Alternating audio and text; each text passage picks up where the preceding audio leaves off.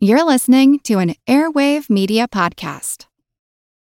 Without the ones like you, who work tirelessly to keep things running, everything would suddenly stop. Hospitals, factories, schools, and power plants, they all depend on you. No matter the weather, emergency, or time of day, you're the ones who get it done. At Grainger, we're here for you with professional grade industrial supplies. Count on real time product availability and fast delivery. Call clickgranger.com or just stop by. Grainger for the ones who get it done. As a longtime foreign correspondent, I've worked in lots of places, but nowhere as important to the world as China. I'm Jane Perlez, former Beijing bureau chief for the New York Times.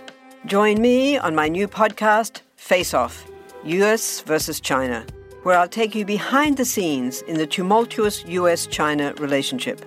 Find Face Off wherever you get your podcasts.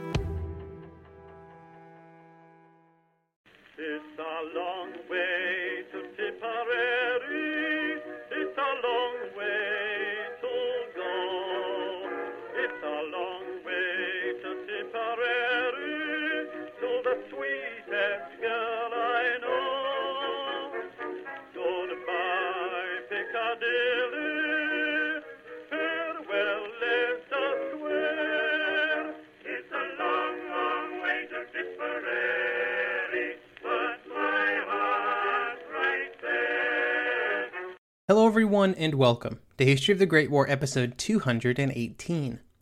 This week, a big shout out goes to everybody that has left a review for the podcast on iTunes or anywhere else that allows reviews. It's still the best way to help the podcast reach new listeners due to the magic power of algorithms. And so, if you have a moment or enjoying the show and your podcast platform of choice supports reviews, think about dropping one for the show today. You would have my eternal thanks. Also, I will mention this a few times before November. The first week of November, I will be in Kansas City, Missouri, to attend the fourth an- my fourth annual symposium held by the National World War I Museum and Memorial. Uh, it is the first week of November, so if you're going to be in attendance, let me know. As always, the first beer or whatever beverage you want is on me. In this episode, we turn our eyes, for the first time in over four months, away from Russia and its surrounding successor states. The Russian Empire would be one of many that would be destroyed by the First World War.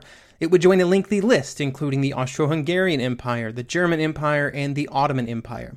In this episode, we will be discussing the fate of the final empire on that list, and specifically what happened to the area that we know today as Turkey. This area had been the heartland of the Ottoman Empire, and the empire that, after four years of war, had been almost completely dismantled by the Allies. Large areas of the Middle East would be pulled away from the empire and into their own states, whose future we will discuss in episode 221. Within the bounds of modern day Turkey, there would be several groups that would try to lead the new country, all of which had complicated relations with the Western Allies, Italy, and Greece. These relations would eventually deteriorate to the point of open conflict, specifically with the Greeks. They would be fighting in the heart of Anatolia, on the coast and around the capital, as Turkish nationalist forces sought to push foreign forces out of the territory that they believed belonged to them.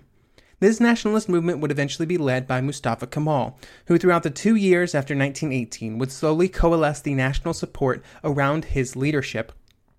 At the age of just 37, he would put himself at the head of the revolutionary government, whose entire goal was the removal of the Western Allies and their influence from Turkish affairs. He would then go on to lead the government in 1923, which he would lead until his death in 1938. Near the end of his life, in 1934, he would be given the name that is most closely associated with him today Ataturk, father of the Turks. Over the next three episodes, we will track the creation of modern day Turkey from its beginnings as the oppositional government in Ankara through the Greco Turkish War and up to the creation of the new Turkish nation in 1923. This story starts, as many of these stories have, with the armistice. In this case, it was the Armistice of Mudros, which was signed by the Ottoman Empire with the Allies on October 30th, 1918. This treaty gave the Allies the rights to occupy several areas of the Ottoman Empire, including areas around the capital of Istanbul.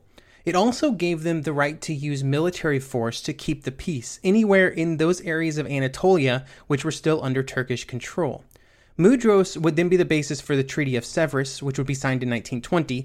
This treaty expanded Allied control, giving the British, French, Italians, and Greeks their own areas of influence. The signing of this second treaty would represent the height of Allied involvement in the region. This treaty codified some of the agreements made at the Paris Peace Conference, most importantly, the agreements made with the Italians and Greeks around their desires to gain territory in modern day Turkey. Eventually, this desire would wane in Italy as governments changed and the situation altered, but it would take much longer for the feelings to dissipate in Greece. The British would be key drivers of some of these Greek desires, with Lloyd George being the most influential Western leader in the actions of the Allies in Anatolia during this period. Lloyd George's uh, almost obsession about the events in the region would eventually be a key reason cited for his removal as prime minister in 1922. Just as important to all these external actions that were happening around the world were internal actions, and those would be focused around Mustafa Kemal. Mustafa Kemal had been born in 1881 to a middle class family in Salonika, modern day Thessaloniki, in Greece. He was apparently a pretty good student during his early years, although any information about his early life has to be taken with some reserve, since all accounts of his early life come from his own recollections, which are always a bit, you know, suspect. He would then go on to join the army, uh, in which he would serve until 1919. He would then be active in many of the empire's wars of the early 20th century, like the Balkans Wars. In 1913, he would be posted to the, as a military attache to Sofia, the capital of Bulgaria. After the First World War began, he would stay in Sofia for a few months before being posted to command the 19th Division in January 1915. Over the next two years, he would go from commanding the division at Gallipoli to then being given command of the 7th Army in Palestine. He would later resign from this command, spending a few years working closely with the future Sultan. Then, in the last months of the war, he would once again be given command of the 7th Army. During the three months of this command stint, he would be in charge of the defense of the southern border of Anatolia, which was under threat from the British and Arab advances. One thing to take away from his service during this time is that he was not a particularly successful commander during the war. He had some high points, he had some low points. He was not the best general, but of course he was not even close to the worst. While the actions of the Allies and their occupation of the capital were important catalysts for actions among Turkish nationalists, a far larger role would be played by the Greeks. The actions of the Greeks and the British caused concerns among many Ottoman military leaders that with the end of the war, the country would be helpless to prevent encroachment from outside states, and possibly the loss of territory in Anatolia to Greek occupation. To try and prevent this, many of these leaders would take actions to try and conserve resources for possible future conflicts. This meant making military resources just, you know, disappear and a resistance to demobilization of the Ottoman military. These actions were at odds with both the agreements made with the Allies and the desires of the troops themselves, who really wanted the Ottoman military to demobilize as quickly as possible. At this point, Mustafa Kemal was just one of many generals that saw that the path the country was taking was not to his liking, and he began to play, plan for ways to change its possible future. He would later call this period the Dark Days of the Armistice, and he would claim that this period marked the beginning of his belief that the country had to fight back against outside influence. There were many nationalist military leaders sc- scattered throughout Anatolia to command various units. However, since demobilization could not be entirely halted, many generals, many of which were strongly connected together in both beliefs and social status, were left without a command and with a lot of time on their hands. And they were all now residing in the capital where they could, you know, talk about things. At this point, Mustafa Kemal was one of these military leaders, left without a war to fight or a government they believed they should serve. Many became distinctly politically active, advocating for a strong nationalist government that would fight back against outside influence, regardless of the consequences. The leaders of the official Turkish government were instead trying to work with the Allies, and because of this, the nationalist leaders began to cause problems. Even with his general distaste for the path that the government in Istanbul had chosen to take, Kemal still had good connections within that government, and so he would use those to get an assignment as inspector of the Ninth Army. This position took him months to arrange, but it would provide him with several advantages. Most importantly, it would allow him to freely travel around central and eastern Anatolia, and the specific boundaries of the position, both in geography and in specific actions that he could take, were, were fuzzy at best. His stated purpose, as permitted by the Allies, was to re-establish order in the region, prevent any banditry, and also to make sure that no Soviets were formed in the ranks of the Turkish military. This last requirement was added due to the fact that this time period was pretty much the height of concern among the Allies about communist expansion into the West. These tasks would prove to be perfect for Kemal's plans because they would give him a lot of autonomy and also the ability to control most of the activities happening in eastern Anatolia. Kemal would arrive in Samsun, a port on the Black Sea, on May 19th. Now, this date is important eh, because it is seen today as sort of the beginning of the Turkish War of Independence, which Kemal would lead. It was also just four days after the Greeks landed their troops at Smyrna, an event we, which we will discuss much more next episode. This landing by the Greeks crystallized and strengthened nationalist support, like foreign invasions often do, and they would also kick off a round of protests all over the country.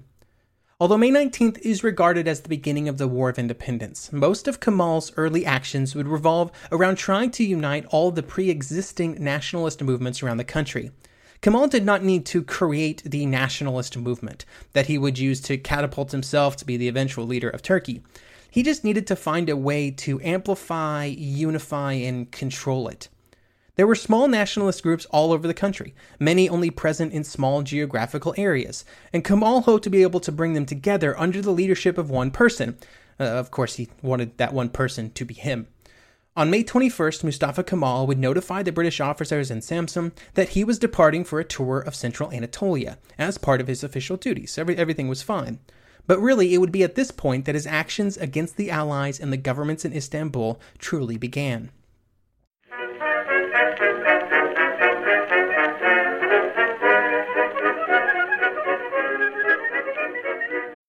When you need mealtime inspiration, it's worth shopping Kroger, where you'll find over 30,000 mouthwatering choices that excite your inner foodie. And no matter what tasty choice you make, you'll enjoy our everyday low prices, plus extra ways to save, like digital coupons worth over $600 each week. You can also save up to $1 off per gallon at the pump with fuel points. More savings and more inspiring flavors make shopping Kroger worth it every time. Kroger, fresh for everyone. Fuel restrictions apply.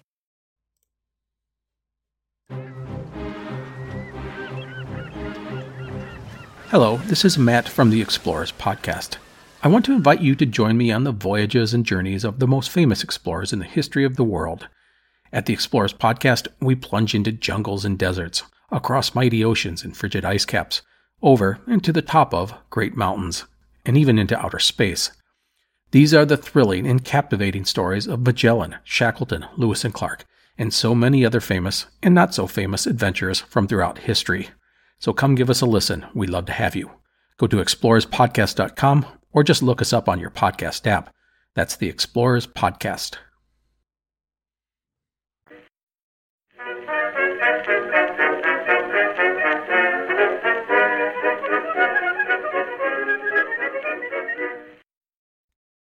The two most important tasks in front of Mustafa Kemal were to create a military force out of the scattered bits of nationalist troops and to create some kind of political assembly that could claim to be legitimate leaders of the country.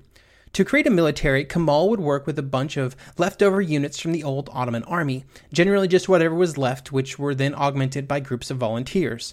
This second group could be broadly categorized as irregular troops. Maybe militia might be a good term as well. They were mostly just groups of ideologically motivated men who chose to fight for the nationalist idea. Kemal would work with other military leaders around him to form these units into something resembling an army. News of these actions and the formation of new military units would trickle out of Anatolia, with British officers quickly becoming concerned. They were the closest and in greatest danger, but there was little that the British could do to help. Lloyd George would have to turn to the Greeks, who agreed to provide more troops for security of the capital and for northern Anatolia. In exchange for this assistance, they wanted Allied permission to move out of Smyrna and to take over a much larger piece of territory. With the military side of the nationalist movement growing in strength, Kemal would turn to the political side of the problem. Kemal's views for the future of the political leadership of the country were captured and distributed in what would be called the Amasya Tamimi, which would be signed and distributed on June 21st. This document laid out Kemal's plans to create a national assembly, which, instead of meeting in the Western controlled capital, would meet, at least initially, in Sivas in eastern Anatolia. He invited every administrative district to send three delegates to the assembly. The delegates from the Eastern Territories would be elected at a congress that would be held in Erzurum on July 10th, a congress that would be attended, and if he had his way led, by Mustafa Kemal himself. While there were some attempts to keep Sivas uh, a secret, news of it would quickly reach the leaders in Istanbul, and their response was, uh, well, it was not exactly forceful. A telegram would arrive from Mustafa Kemal from the Sultan. The contents were conciliatory. It suggested that Mustafa Kemal take a few months' leave, spend it wherever he wanted. It suggested that he not return to the capital, out of concern that foreign groups may arrest him. Importantly, it did not even threaten to dismiss him from the army or as inspector of the Ninth Army. The telegram did not even directly criticize his actions up to this point, stating that the Sultan understood that Mustafa Kemal believed that he was working for the best future of the country, but the leaders in Istanbul did not believe that his actions were helping to make the best future a reality. It requested that he allow the situation to be managed from Istanbul.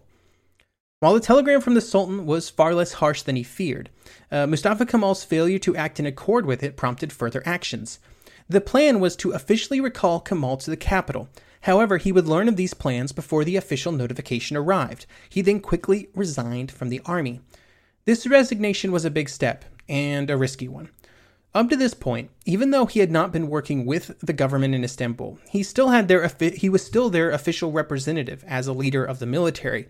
He was also the highest military commander in the region, and this gave him powers to command troops and command resources. By resigning from his command, he just reverted back to Mustafa Kemal, citizen of the state, and all of those around him were no longer required to follow him. Kemal was genuinely concerned about his position, but he was greatly assisted by the actions of Kazim Karabekir. Karabekir was the inspector of the Third Army and an officer held in high esteem by those around him. At the time that his resignation became public, Mustafa Kemal was actually staying with Karabekir, and when the announcement was made, he would address Mustafa Kemal and say, quote, I've come to pay my respects on behalf of all the officers and men under my command. You remain our respected commander, just as you've been until now. I've brought a car and an escort of cavalry, as befits a corps commander. Pasha, we're all at your service. Karabekir and Kemal would have different views on many topics, and their relationship would be heated at times during the fighting.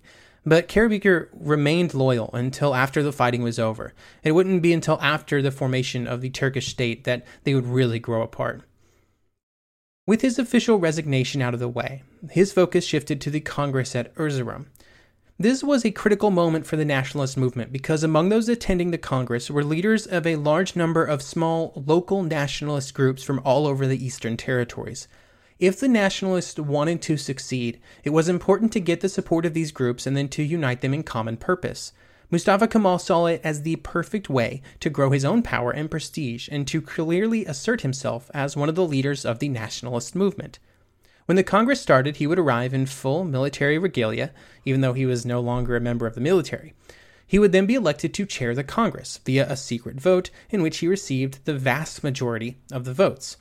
After this election to the chair, Kemal would move to create a representative committee. Now, this smaller group would be held responsible to lead the Congress and then to represent its interests when the Congress was not in session. Kemal was able to use his considerable influence to bring precisely the people that he wanted onto the committee, which would provide him a legitimacy that he had not had before. He, he was now a, a legitimate representative of the people. While Kemal was making these arrangements, the Congress was putting together a declaration. Now, this was a document that stated that the eastern provinces were united in their desire to see a new government that was free of outside influence, and that they were committed to maintaining all of the territory gained by the country in the armistice that had been signed in October 1918. They also stated that if they did not feel that the government in Istanbul was sufficiently representing the interests of the Eastern territories, then they would be forced to create a provisional government that they felt would do so. The Congress gave the Representative Committee the power to form and lead this provisional government if they deemed it necessary, and the Congress and the Congress didn't happen to be in session. After this declaration was finalized, the Congress was dismissed. The dismissal of the Congress put Mustafa Kemal, as head of the Representative Committee, in charge of the nationalist movement in the eastern half of the country. The government in Istanbul saw this new development as a threat to their legitimacy, and the Prime Minister, Damat Ferit, wanted to send in loyal troops to take control. However, to do so, he needed the permission of the Allies, who had to okay any Turkish military actions. Three wanted to send 2,000 troops to the south and east of the capital, but this request was refused. The Allies did not feel that this was a large enough force, but also did not want a larger force to be sent either. Their fear was the larger force would simply ignite a civil war, which the Allies did not want to happen. With his position clearly compromised, Farid resigned on, June, on September 28th. This resignation triggered elections, which is where things got interesting. The general consensus was that the elections would go heavily in favor of the nationalists, which was exactly what Mustafa Kemal wanted, but there were some complications. There was a risk that if enough of the representatives were elected to the new government that were not in Mustafa Kemal's faction, it would derail his plans to be made head of the government. The biggest problem was that Kemal was not and could not be in the capital, where many of the leading nationalists were still residing. But he did manage to get the personal agreement of Salih Pasha who would oversee the elections, that he would move the assembly to Ankara. Now, this would move it out of the capital and instead directly into the middle of Anatolia. This was very important for Mustafa Kemal and, and those loyal to him because that is precisely where their strength was. With this promise in mind, Mustafa Kemal moved on to his next task, which was to try and maintain the unity of the nationalist movement. The nationalists that were present in Turkey at this time came from many different former parties, one of which was called the CUP. The CUP were seen as some of the most extreme nationalists, and it had been CUP leaders that had brought the Ottoman Empire into the First World War in the first place. Many of the more moderate nationalists, many of which were in the capital, wanted a formal renunciation of the group by all nationalist leaders. Mustafa Kemal was very hesitant to do this because many of his supporters had formerly been members of the CUP. Instead, he wanted to advocate for keeping all the nationalists together in the name of staying united in fighting against foreign influence and invasion. He was successful at this, actually, and the nationalists would win a majority of the votes in the election. Mustafa Kemal would use his influence around the country to make sure elections were favorable to his faction of the nationalists specifically, and he would also get himself elected as the representative of Erzurum.